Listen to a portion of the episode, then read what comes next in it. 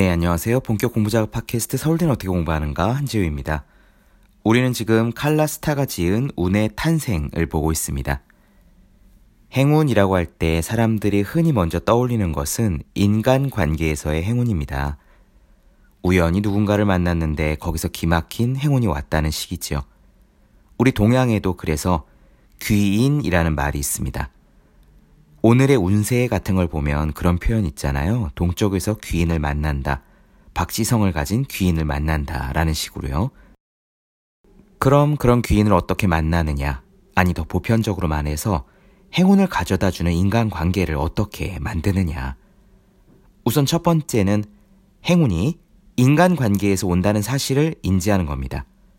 나 혼자 잘해서, 나 하나 똑똑해서는 소용이 없다는 사실을 일단 인지하는 거죠. 이것은 꼭 다른 사람들을 내 성공에 이용해 먹겠다라는 비인간적이고 이기적인 얘기가 전혀 아닙니다. 인간이라는 생물 종이 살아가고 있는 이 생태계에서 가장 중요한 환경적 요소가 바로 타인이거든요.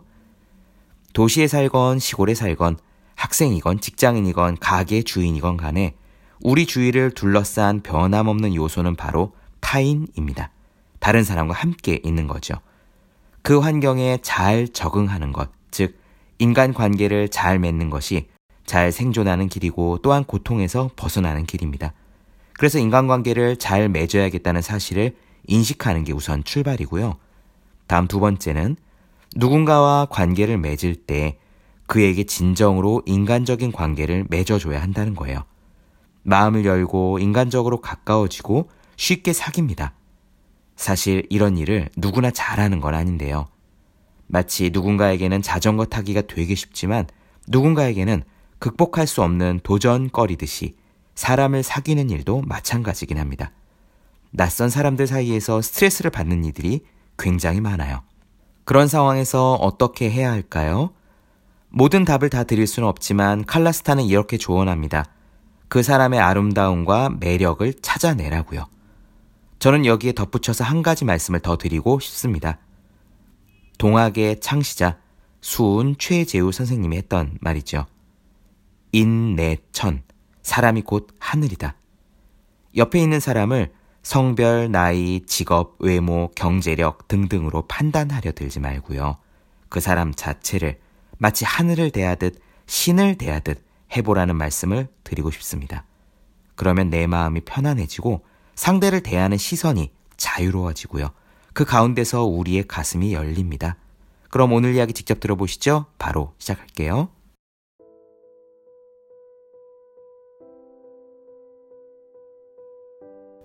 반응성으로 무생물과 생물을 나눌 수 있으며 이는 관계의 핵심이다.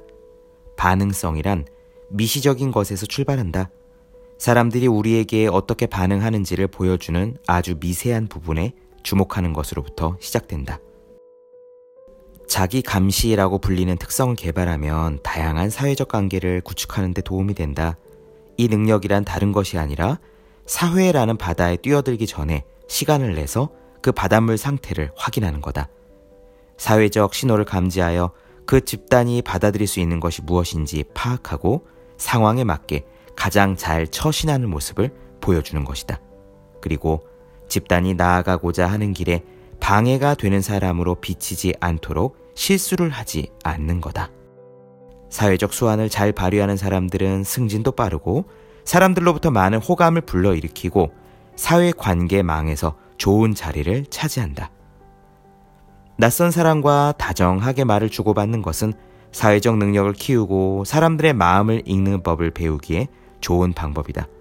이는 마치 악보를 볼 줄 알면 음악인으로서 자신감이 생기고 다양한 곡을 연주할 줄 아는 것과 같다.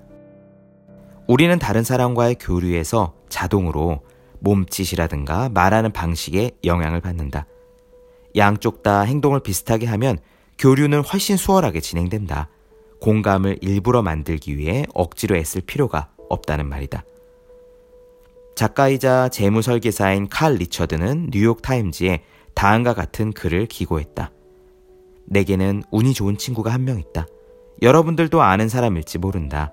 뉴욕타임즈가 선정한 베스트셀러를 몇 권이나 썼기 때문이다. 나는 그가 작가라는 삶에서 운이 어떤 역할을 했다고 생각하는지 알고 싶었다. 주저없이 그는 이렇게 답했다. 아, 운이 전부였지. 묻지도 따지지도 않고 순수한 행운이 작가로서의 내 삶에 큰 변화를 가져다 준 경우를 꼽으라면 적어도 10번 이상이야. 나는 믿을 수가 없었다. 그래서 물었다. 물론 운이야 따랐겠지. 그런데 그만큼 자네도 열심히 했잖아. 때로 방황도 하고 말이야. 안 그래? 그러자 그는 이렇게 답했다. 아니, 순수한 의미에서의 운이야. 비행기에서 한 사람을 만났고 전혀 모르는 사람이었는데 그 사람의 친구의 친구를 소개받았고 그렇게 소개받은 사람이 유명한 출판 에이전트라는 식이지. 이런 운을 말하는 거야. 그렇다. 좋은 헬스장에서 멋진 복근을 만들어낼 수 있는 것처럼 잘 설계된 공공광장이나 개방형 사무실에서 마법같이 행운을 맞닥뜨릴 수 있는 것일까? 절대로 그렇지 않다. 중요한 것은 거기서 우리가 무엇을 하고 있느냐는 거다. 사회적인 교류에서 더 많은 운이 따르려면 일단 교류 자체가 많아야 한다. 그리고 얼마나 많은 관계를 맺고 있든 그것에 책임감을 가져야 한다. 그러나 진정한 행운은 우리가 사람을 만나 처음 안면을 트고 관계를 돈독히 이끄는 능력을 키울 수 있을 때 찾아온다. 나는 마인드셋의 저자 캐롤 드웩에게 사회적 무력감을 극복할 수 있는 방법에 대해 물었다. 그녀는 이렇게 답했다. 우리가 어떤 사람 옆에 앉게 될지 우리는 알 수 없어요. 그뿐만 아니라 내 옆에 사람이 어떤 사람이 될지도 우리는 전혀 알 수 없지요. 그러나 누구에게든 우리가 배울 것은 있기 마련입니다. 그렇다. 사람마다 민감한 부분이 다르고 아픈 상처도 다르기 때문에 그것을 어루만져 줄 일반적인 방법을 내가 제시할 수는 없다. 그러나 우리는 모두 자신의 모습 그대로 이해받고 인정받기를 원한다. 우리가 만나는 모든 사람이 아름답고 매력적이라고 생각하자. 이제 그것을 어떻게 찾아내느냐 하는 것은 우리의 몫이다. 다른 사람들로 하여금 마음을 열고 받아들여준 것에 대한 사회적 보상을 하게 할 수 있는 사람은 어디를 가든 사람들을 빨리 사귄다. 마음의 문을 여는 것은 그 마음의 문을 연 사람에게 주는 보상이 아니라 듣는 사람에게 주는 보상이다. 새로운 사회적 만남에 대해 긴장하거나 불안해하는 것을 이해할 수는 있지만 거기에는 의도치 않은 결과가 따른다. 무척 즐거워하면서도 자신을 드러내지 않는 식의 행동은 대화 상대자로 하여금 불편하게 하고 지루하게 하며 덜 호감이 가게 만든다.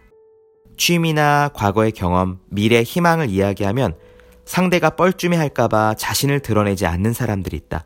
그럴 때 우리는 우리의 인간적인 면모를 온전히 보여주지 못한다.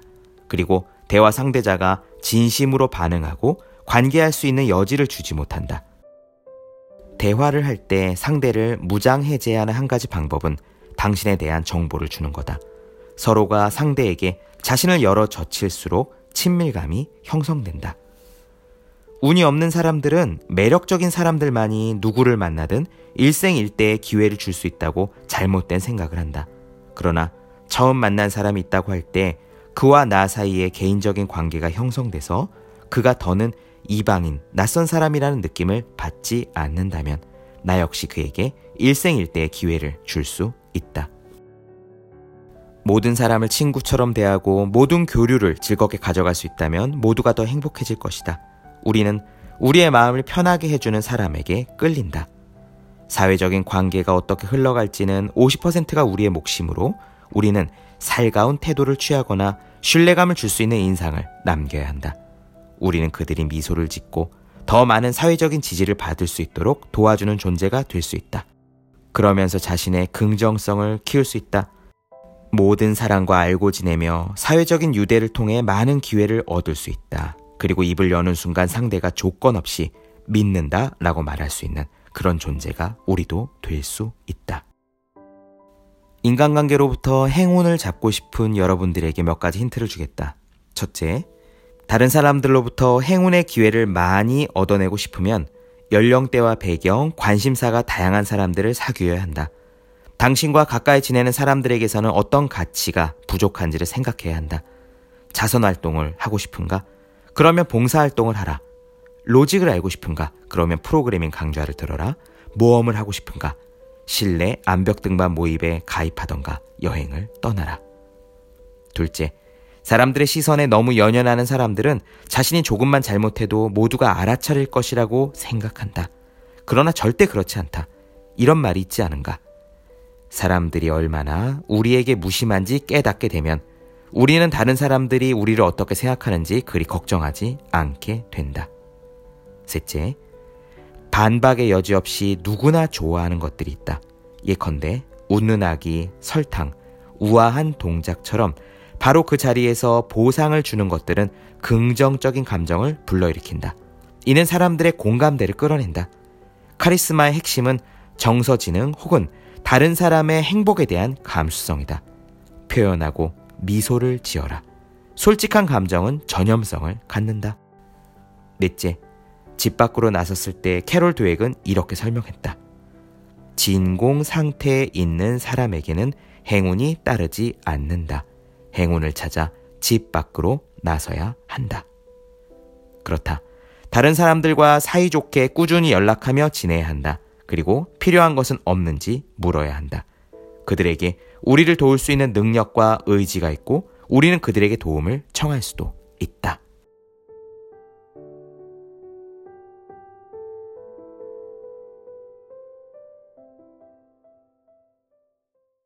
네, 본격 공부작업 팟캐스트 서울대는 어떻게 공부하는가 칼라스타가 지은 운의 탄생 보았습니다. 더 많은 이야기가 궁금하신 분들은 제 유튜브 채널 제우의 서재, 네이버 블로그 생의 즐거운 편지, 카카오 브런치 한주의 브런치, 인스타그램 해시태그 제우의 서재 검색해 주시면 좋겠습니다. 또 하루에 한 페이지를 읽고 공부할 각오를 다지는 하루 5분 공부 각오, 공부하신 모든 분들을 위해 어떻게 공부하는 게 효과적인 설명한 혼자 하는 공부의 정서, 그리고 해야 하는 일과 하고 싶은 일 사이에서 고민하며 쓴 첫 번째 에세이, 노력이라 쓰고 버티기라 읽는 아직 읽지 않으셨다면 꼭 한번 읽어보셨으면 좋겠습니다. 그럼 오늘 여기까지 할게요. 다음 시간에 뵙겠습니다. 여러분 모두 열심히 공부하십시오. 저도 열심히 하겠습니다.